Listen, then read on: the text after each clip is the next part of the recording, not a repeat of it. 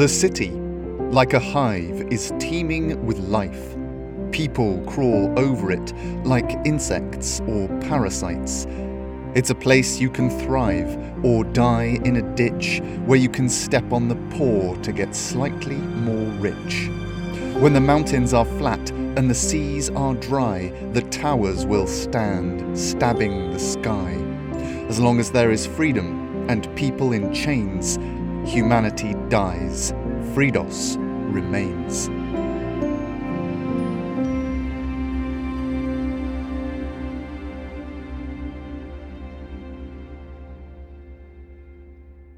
Lillian stood stock still. She was with Catherine, her new Fridos friend, and Fritha, her fanehound. She was standing on a street in a semi affluent part of the city, opposite a man claiming to be Cromwell Attercop. With each passing second, Lillian could sense the awkwardness of the situation intensifying, but she had no idea what to say or do. The impostor Attercop's brow was furrowing in anger. He still had one hand on the door handle, ready to shut it in their faces at any moment. It was Catherine who broke the silence. Uh, yes. Hello, sir. My friend here was travelling to the city with a friend of yours, a Mr. Botham, and they got separated. Lillian suddenly found her tongue and interrupted Catherine. She couldn't let this man get any more information on her than necessary. Oh, Lillian's mind was racing. You know what? I just remembered that my uncle told me of a different place that we could meet. Mr. Attercop, was it? I'm so sorry to have bothered you. I'm sure you're very busy. Uh, my uncle, Mr. Botham, sends his regards, I'm sure. Her plan was to make a quick excuse and then run away, but an idea suddenly occurred to her. How committed was this man in posing as Mr. Attercop? She looked up at him. She didn't have to look too high, as he was not much taller than her, and she said, You do know my uncle, yes? The man had gone from angry to confused. Lillian got the impression he didn't get bothered by young women very much. I meet many people in my line of work. A clever dodge, thought Lillian. She had to find a way to rumble this impostor. Of course, she replied. I only mean that when he spoke of you, he spoke very highly about your apothecary business. This seemed to throw him slightly. His eyes narrowed before he spoke, glancing from Fritha and back to Lillian. His grip relaxed on the handle as he realized this was more than just a quick interaction. Well, it has been a while since I've practiced apothecary. Perhaps he knew me from my younger days. Please do send him my regards when you see him. Lillian was too slow to think of a question or statement that might catch him out. He smiled an insipid grin, clearly trying to placate her, and began to shut the door. Goodbye, ladies. I do hope you find your uncle. He said this last word through the small crack in the door before it finally closed. Lillian saw the light from the street reflected in his eyes. They were twisted into an almost knowing smile. Lillian was fuming. If she had been prepared, she might have caught him off guard. She turned on her heel and started stomping away. She was halfway down the hill before Catherine and Fritha caught up with her. Amelia? Lillian kept walking. She was trying to think. Amelia, wait! All she could see was that greasy man's leering smile etched in anger in her mind's eye. Amelia, you're walking too fast. Lillian suddenly became aware of Catherine. She was practically running beside her. Lillian didn't know where she was going, but she didn't want to stop. Amelia! My name is not Amelia. Lillian had walked another twenty feet before she realized what she'd said. She froze in place. Fritha trotted up to her and sniffed her hand. Lillian turned around, slowly. Catherine was standing at the other end of a crossroads. There were a few people walking past them, but most people were minding their own business. To any casual observers, they might have looked like a mother and daughter having an argument. Catherine looked confused and hurt. And she had every right to be, thought Lillian. People don't like being lied to. Lillian owed her an explanation. But she was currently too angry to put the right thoughts into the right words. Lillian started walking towards her, but before she could get within speaking distance, two men appeared from out of a side street.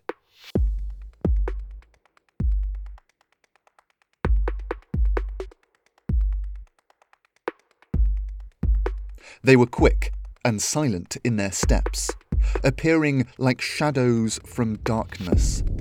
Within a second, they were beside Catherine, towering over her like two grim statues. Lillian's head was still too clouded with rage to be able to process the events unfolding clearly. She approached slowly, seeing the look of terror on Catherine's face and taking it as a warning. The men wore identical clothes, long, dark green jackets over black leather breastplates that were fastened with copper buckles. On their chest, they wore the emblem of a large cat's face, possibly a tiger or a lynx. They had big black boots on that seemed to step with a silence unbefitting their size. Is everything all right here, miss? The one on Catherine's right side spoke with a deep and calm voice. Catherine seemed cowed into silence, but after a few seconds she managed to find her voice. Yes, yes, everything is fine.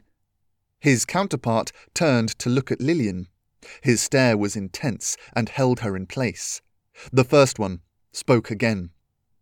It seems like you're having some sort of disagreement. May I remind you that public outbursts of aggression are prohibited? Yes, there is no disagreement. I mean, there was, but everything is fine now. Thank you, sir. By now, Catherine's legs were practically shaking. Lillian didn't know why, but she was beginning to dislike these men. The one looking at her suddenly spoke in a raised voice. I hope you have a leash for that animal, miss. Lillian wanted to reply that she didn't need a leash, that Fritha was well trained and very friendly. But something about Catherine's eyes begged her to comply. Lillian swung her pack round, reached inside of it, and pulled out the ball and rope she'd been given in Hunsberg. She looped the end round Fritha's neck and raised the wooden spool to show the man. All dogs must be leashed when walking the streets of Fridos. Lillian didn't understand why she was being told this after this man had clearly just watched her leash Fritha. She began to feel herself wishing for this interaction to end. Miss, please make sure that dog stays leashed and you keep your disputes in your homes. The first man said this to Catherine, who was nodding emphatically. There was a moment of silence before the first man spoke again. The Wardian thank you for your compliance.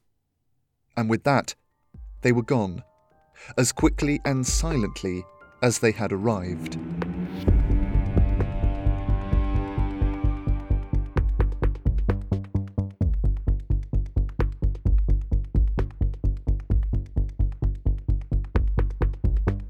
Lillian approached Catherine, who was breathing deeply.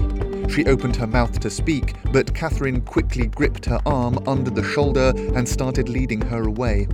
Lillian tried to speak. Who were. Shh! Catherine hushed her and tightened her grip. She was practically frog marching her through the streets of Ziedmont, past colourful doors and tall residential buildings.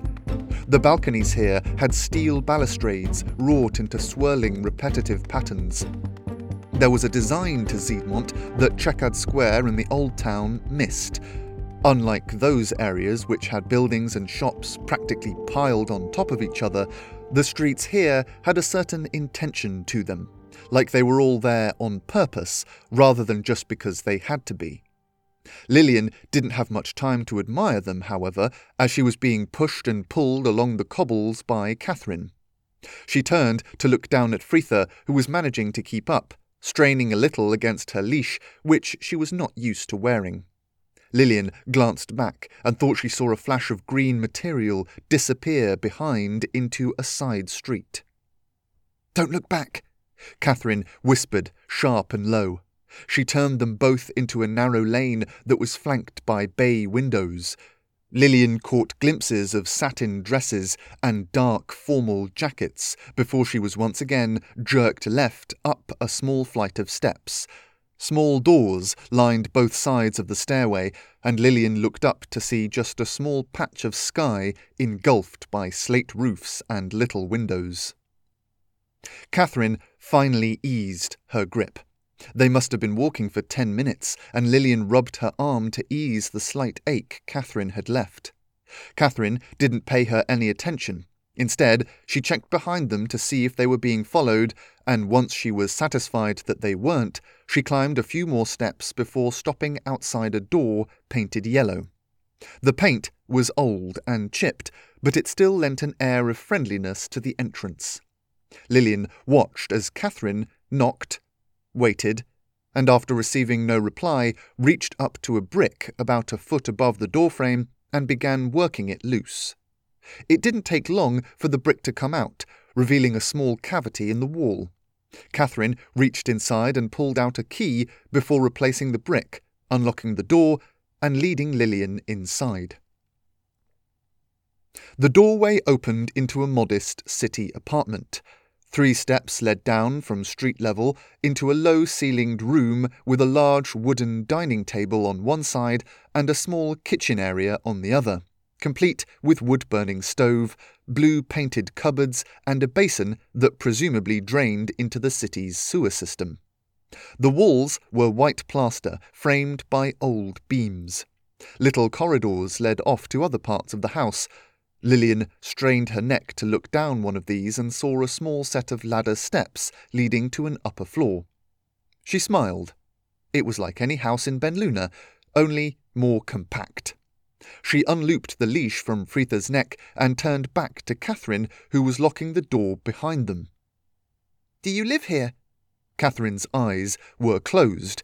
She seemed to be taking a moment before turning from the door. It was as if her whole body was exhaling. At last she turned around. No, this is my friend's house. It was close by and the safest place I could think of. Lillian couldn't help but notice how scared Catherine had been on the way over. Who were those men back there? She followed Catherine to the dining table, and both women sat down and rested for a second before talking. They were Werdian, the Empress's secret guard. There aren't many of them, but they are brutal and merciless. Lillian was confused.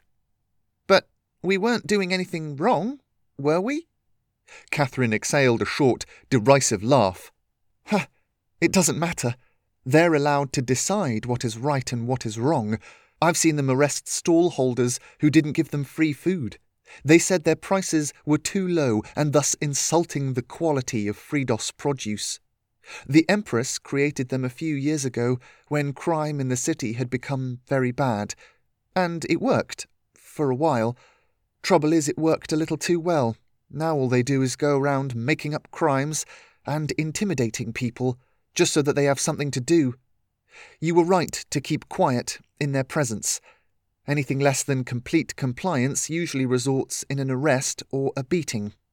If you see them in the street, promise me you'll keep your head down and walk in the opposite direction. Amelia, it's. Catherine stopped herself, as if remembering a sudden detail. She looked at Lillian as if looking at someone new. She had leaned in to give the advice, but now found herself leaning back in distrust. Lillian felt shame rising inside her. Back near Mr. Attercop's place, you said your name wasn't Amelia. Why did you say that? What are you not telling me? Lillian felt her blood boil again at the man's theft of Mr. Attercop's name. She took a second to think and breathed in a deep and calming breath. Lillian had known Catherine for less than two days, but she judged her to be kind, and if she was to survive on these cruel streets, she would need friends and friends trust each other. But trust implies truth, and so Lillian told the truth. My name is Lillian Lausanne, not Amelia Botham. I am from Benluna, but I didn't travel here with my uncle. I travelled here with my friend. His name is Cromwell Attercop, and we did get split up on the journey. I thought that by finding his address, I might be able to sneak in later and stay there while I wait for him, but, well, someone opened the door, and that man we met earlier was not Cromwell Attercop. He's an impostor. Catherine raised her hand to quieten Lillian's quickening rant. She looked offended, betrayed even, and she had every right to be. I'm sorry, whispered Lillian. We agreed that it would be safest to travel under assumed identities because someone in Benluna had tried to hurt Mr. Attercop when they found him there. I didn't mean to trick you or lie to you. It was for your safety as well as mine. But. Lillian was running out of words. But I don't know what to do now, and I'm scared. And I miss my home. She felt hot tears filling her eyes and falling down her face. Fritha had returned from exploring the various rooms and laid her head down on Lillian's lap. She licked her hand softly, and Lillian was thankful for her sympathy and warmth. Catherine stood up and walked over to the kitchen area. Lillian thought she was abandoning her, that she was going to go over to the front door and kick her out. But instead, she returned with a cotton cloth and used it to wipe away Lillian's tears. Why don't I make us some tea and you can start from the beginning.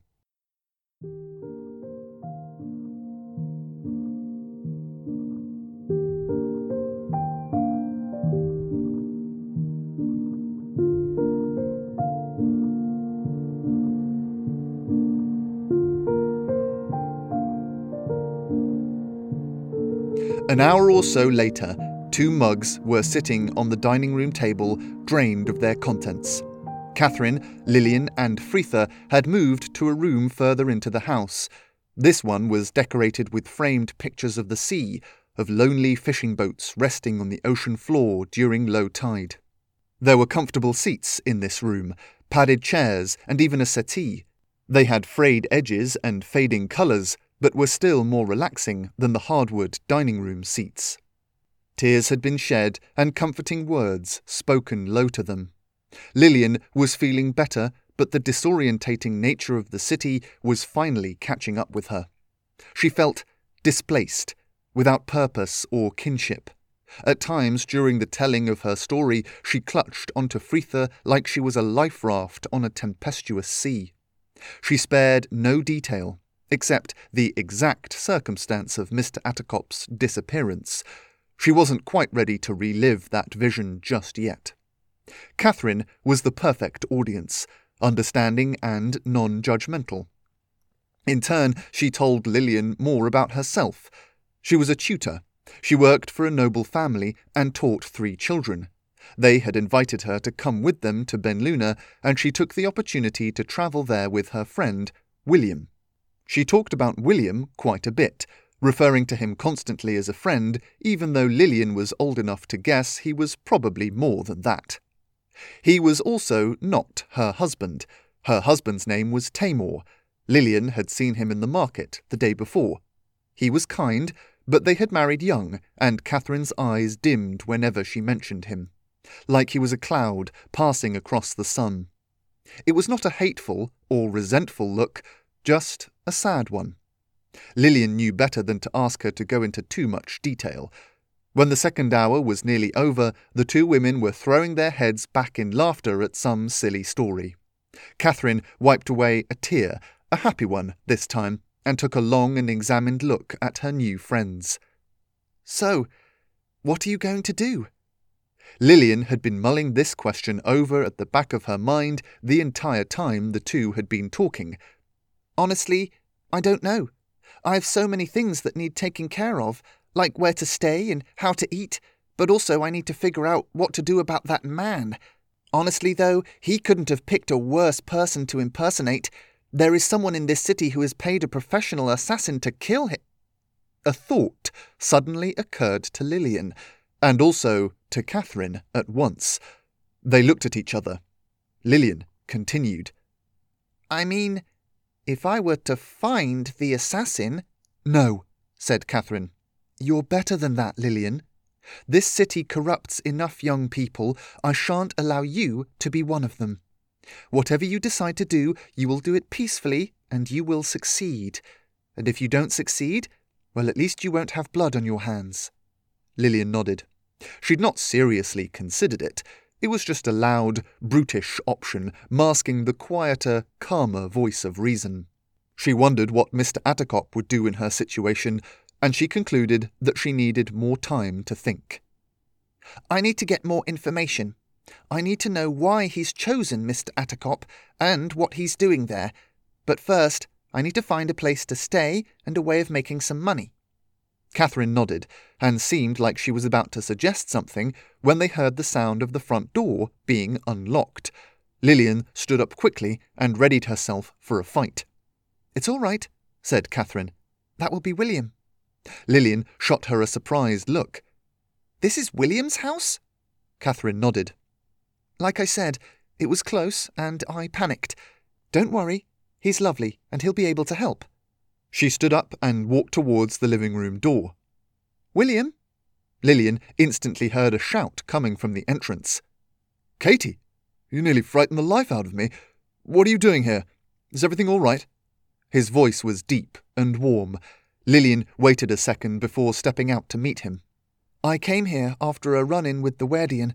Don't worry, nothing happened. But I'm not alone. I'm not sure if you remember her, but. Well, Lillian? Lillian stepped out of the room and came face to face with William and Catherine. William was as tall as Lillian remembered, broad shouldered, but with a friendlier, rounder face than she'd thought he had. It had been dark the night they met in Benluna. He was wearing a red dyed cotton shirt and black trousers.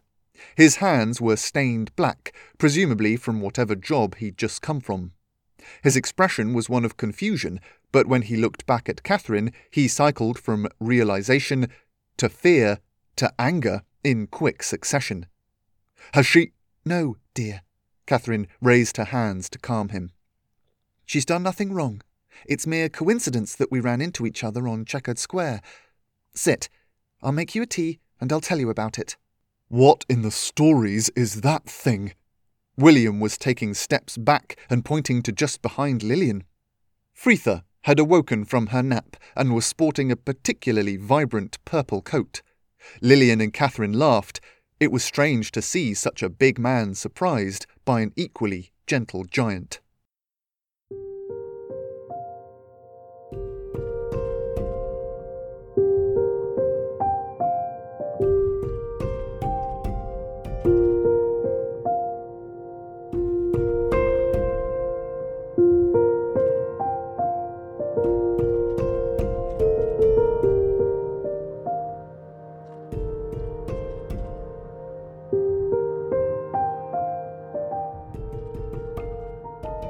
Could be a magpie.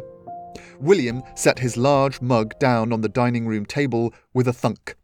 He'd washed the ink from his hands. It turned out he was a typesetter at a printing press, and had sat with Lillian and Catherine while they filled him in on the day's events and a bit of Lillian's story. What's that? asked Lillian. It's a form of insurance fraud. Someone dies or goes missing, and the magpie swoops in and pretends to be their close family, so that they can get some of their inheritance. Lillian thought on this. But then, why pretend to be Mr. Attercop? William shrugged. Is he rich? Conmen usually follow money wherever they can find it. Lillian shook her head. He's not poor, she conceded, but I think he spends all his money on equipment and research. Well, it could be that he's after. Now Catherine spoke up. But then why stay? Surely he'd have just robbed him and left, said William. The three sat in silence, cycling through possibilities. Lillian was stumped, so she once again employed Mr. Attercop's brand of critical thinking. He liked to think out loud, so Lillian, without hesitation, began to talk. Whatever this man is after, my friend Cromwell Attercop had some of it already. It might be money, but I don't think Cromwell would keep his money in his home so it's more likely to be a way of making money, seeing as what he's doing is a crime, and crimes are normally committed with profit in mind. We could tell the guards, the Wardian, but I think Cromwell would want to stay clear of the authorities as I'm not sure everything he did was 100% legal. Lillian's new friends gave her questioning looks. He's not dangerous or anything, but he's very clever, and so might fancy himself above certain laws. And he doesn't really like authority in general. So it's most likely up to me to figure out what's happening. The first step will be to figure out what he's doing, so I'm going to figure out a way to keep an eye on him. I'll need a place to stay over the next few days, so I'll see if the greedy goose will accept board for work. Nonsense. William flicked his hand away as if brushing away the comment. You'll stay here. That is, if you don't mind sleeping on the sofa. Lillian and Catherine looked at each other. Are you sure? asked Lillian. I don't want to be trouble. I can look after myself. Again, William flicked his hand as if Lillian was describing something too idiotic to even bother himself with. I'm not here much, so you'll have to look after yourself, to be sure, but I'm not having you wandering the streets again. Catherine seems to like you, and so do I. You'll be staying here, and I won't hear another word on the matter. Besides, you do the same for me. Lillian was at a loss for words. She had no idea how she would ever be able to offer William the same kindness, but she smiled and nodded, knowing that if she could, she would. A glimmer of Benluna sparked to life in the small city house just then a feeling of community and closeness even amongst the cold, indifferent walls of the city. Well then, said Catherine, that's settled. I'll drop by when I can, but it's not going to be easy. Between work and home duties, I don't have a lot of time to myself. William put his hand on hers, and the two shared a look of disappointment. Catherine suddenly sat up with a start. Speaking of which, I should be getting going. Emile, I mean, Lillian, good luck. Hopefully, Mr. Attercop will come back to Fridos soon, and you won't have to deal with all of this alone. Lillian smiled back at her and said in a low and happy voice, I'm not alone.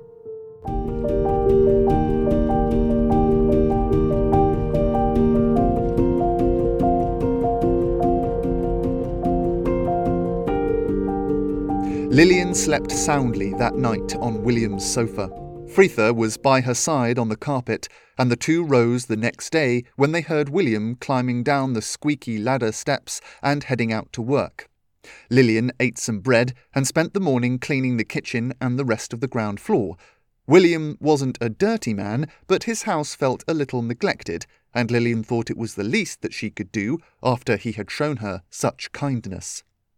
Just before midday, she persuaded Fritha to change her coat into her shaggy dog look, and the two set off towards Mr. Attercop's address in Ziedmont. Lillian was careful to keep an eye out for any large men in green coats, and thankfully she didn't see any on her way there. It was a warm day, and the various rivers stank of their associated waste and chemicals. The smell was compounded by the heat, but Lillian didn't mind. For the first time since arriving in Fridos, she was able to breathe calmly and appreciate its beauty.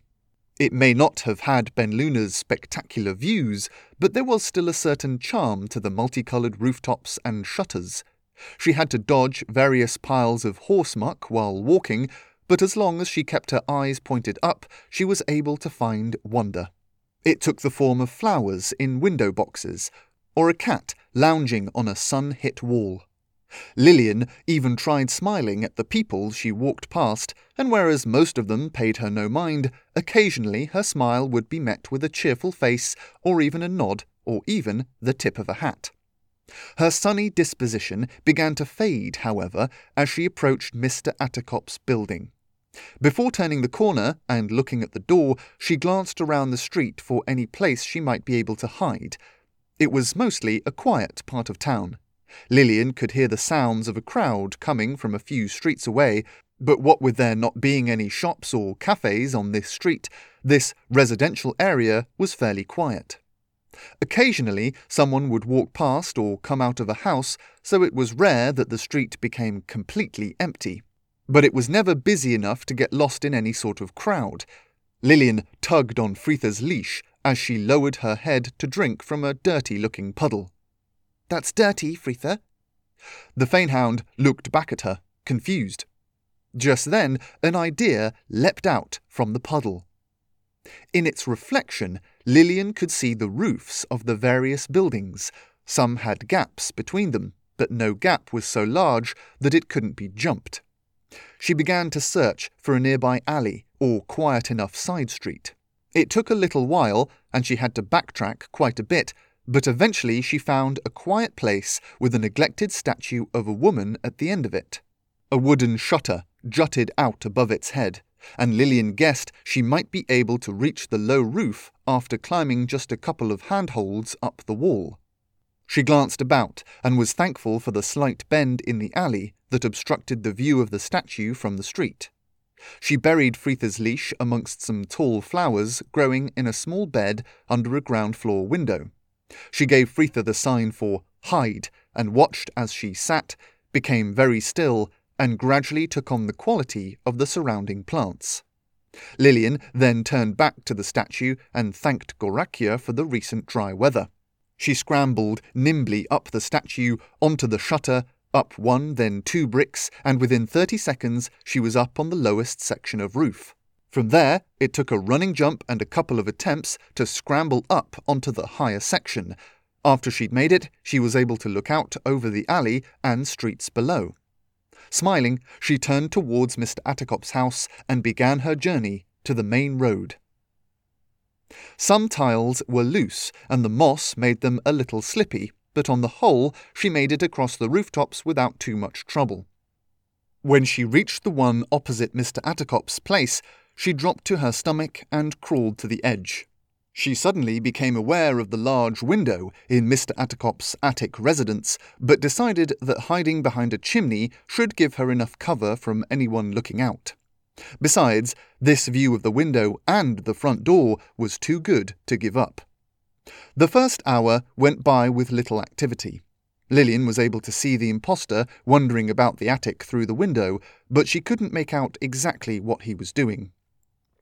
During the second hour, she began to worry that this was all a waste of time. Her neck was hurting from propping herself up, and her smock was getting filthier by the minute. The heat of the afternoon sun was also not something she had counted on having to endure, but on the roof she was exposed to all elements. It wasn't until the third hour that she seriously considered giving up. She was worried about having left Fritha down in the alley, and her stomach was starting to grumble from lack of attention. Lillian was about to call it a day when finally something out of the ordinary happened. The sun was starting to set, and cooler air was making Lillian start to shiver when she saw a man approach the door on the street. Lillian's heart leapt into her mouth. Hopefully, this could provide her with some information as to what this fake Attercop was up to. She suddenly realized that were she in her state of focus, she might be able to hear what he said, but it was too late, as the door was already opening and the short, greasy haired charlatan was poking his head through the crack. They spoke for just a few seconds, the fake Attercop glancing up and down the street as they did. What are you up to? whispered Lillian out loud to herself. Suddenly, the door was shut and the visitor was left alone on the street. He tried to look as casual as possible, but Lillian could tell that he was nervous. He shifted his weight constantly and kept bringing his hands in and out of his pockets. He was a young man, possibly around William's age, with hair so blonde it was almost white. Lillian couldn't tell much about him from his clothes, but he looked tired. Not long after the door shut, it opened again and the greasy man was back. Lillian narrowed her eyes, desperately trying to catch every detail. But the visitor annoyingly placed himself in front of the crack in the door. The two men spoke a while more, and then Lillian saw the door shut. She swore under her breath. The most interesting thing to happen all day, and her brilliant viewpoint had been useless. She cursed herself for not slipping into hyper focus and listening in. For all she knew, it might be days before he had a similar interaction. Lillian watched the man turn and start walking down the street in the direction from where he'd come from. Lillian had to make a quick decision follow him, stay watching the door, or head back to Williams. She decided to stand up. Her body was stiff and aching, so she was immediately grateful for her choice. She had made sure to stay low and began tracking the visitor's movements through the streets from the rooftops. She tried to stay quiet, but had to double check that he hadn't noticed anything after a couple of jumps between roofs. He was walking quickly, and Lillian ended up mistiming one of her jumps. Perhaps her body hadn't fully regained its strength after lying on her front for so long, but she slipped on her landing and scraped her chin on a slate. It stung, something terrible, but Lillian pressed on. Finally, after 10 minutes of tracking, the man ducked into a side street and stopped moving. Lillian had a perfect view of him, and although he looked about after stopping, he never would have thought that someone was spying on him from above. Lillian watched as he reached into an inner pocket of his jacket. His hand withdrew slowly, as if handling something very precious. Lillian watched in confusion as he seemed to be double checking the item's very existence. From what Lillian could tell, it was a small bottle that appeared to be filled with a purple liquid. Quick as a flash, he placed it back in his pocket and was on his way. Lillian didn't feel like following him, not wanting to leave Fritha alone for much longer. She returned to her faithful companion, who was still sitting perfectly hidden in the flower bed, and walked back to William's house, her head full of strange meetings and bottles with mysterious purple liquid. William was home when she returned. She let herself in using the same hidden key Catherine had used the day before. She opened the door to the incredible smell of roasted chicken and steamed vegetables. Just in time, she heard William say, his voice as warm as the steaming chicken he was currently dishing onto plates. The pair sat down to eat, and Lillian filled him in on her progress that day. She had gotten to the point where she was watching the man from the roof above the quiet side street when William set his cutlery down and paused. And what happened then? Nothing really. He reached into his pocket and brought out a little bottle put it back, and went off. That's when I decided to come home. Lillian? William interrupted her. What was in the bottle? Lillian felt a pang of nerves for some reason. Just some liquid. William fixed her with a serious glare. What colour was the liquid? Like a sort of dark purple. Lillian was looking right at William's face, so she watched as the colour drained from it in seconds. He put his hand on the tabletop as if to steady himself, even though he was already sitting down. God's above us. If Lillian didn't know any better, she could have sworn he was scared. No, terrified. What is it? she asked. William took a big gulp before uttering the word Nightshade.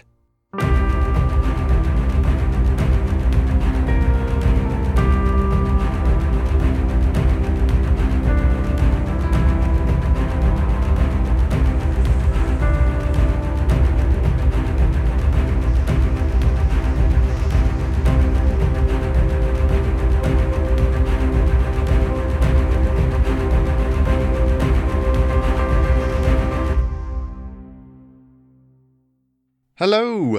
Thank you for listening to episode 23 of Ben Luna. I am Simon Mader, your reader and writer. The music was by Tom Figgins. Season 3 is well underway now, which is exciting. If you don't follow us on social media yet, then I highly recommend you do. We're at Ben Luna Podcast, and we're going to be running some competitions with some great prizes soon. And the only way to enter is by following us and finding the right posts.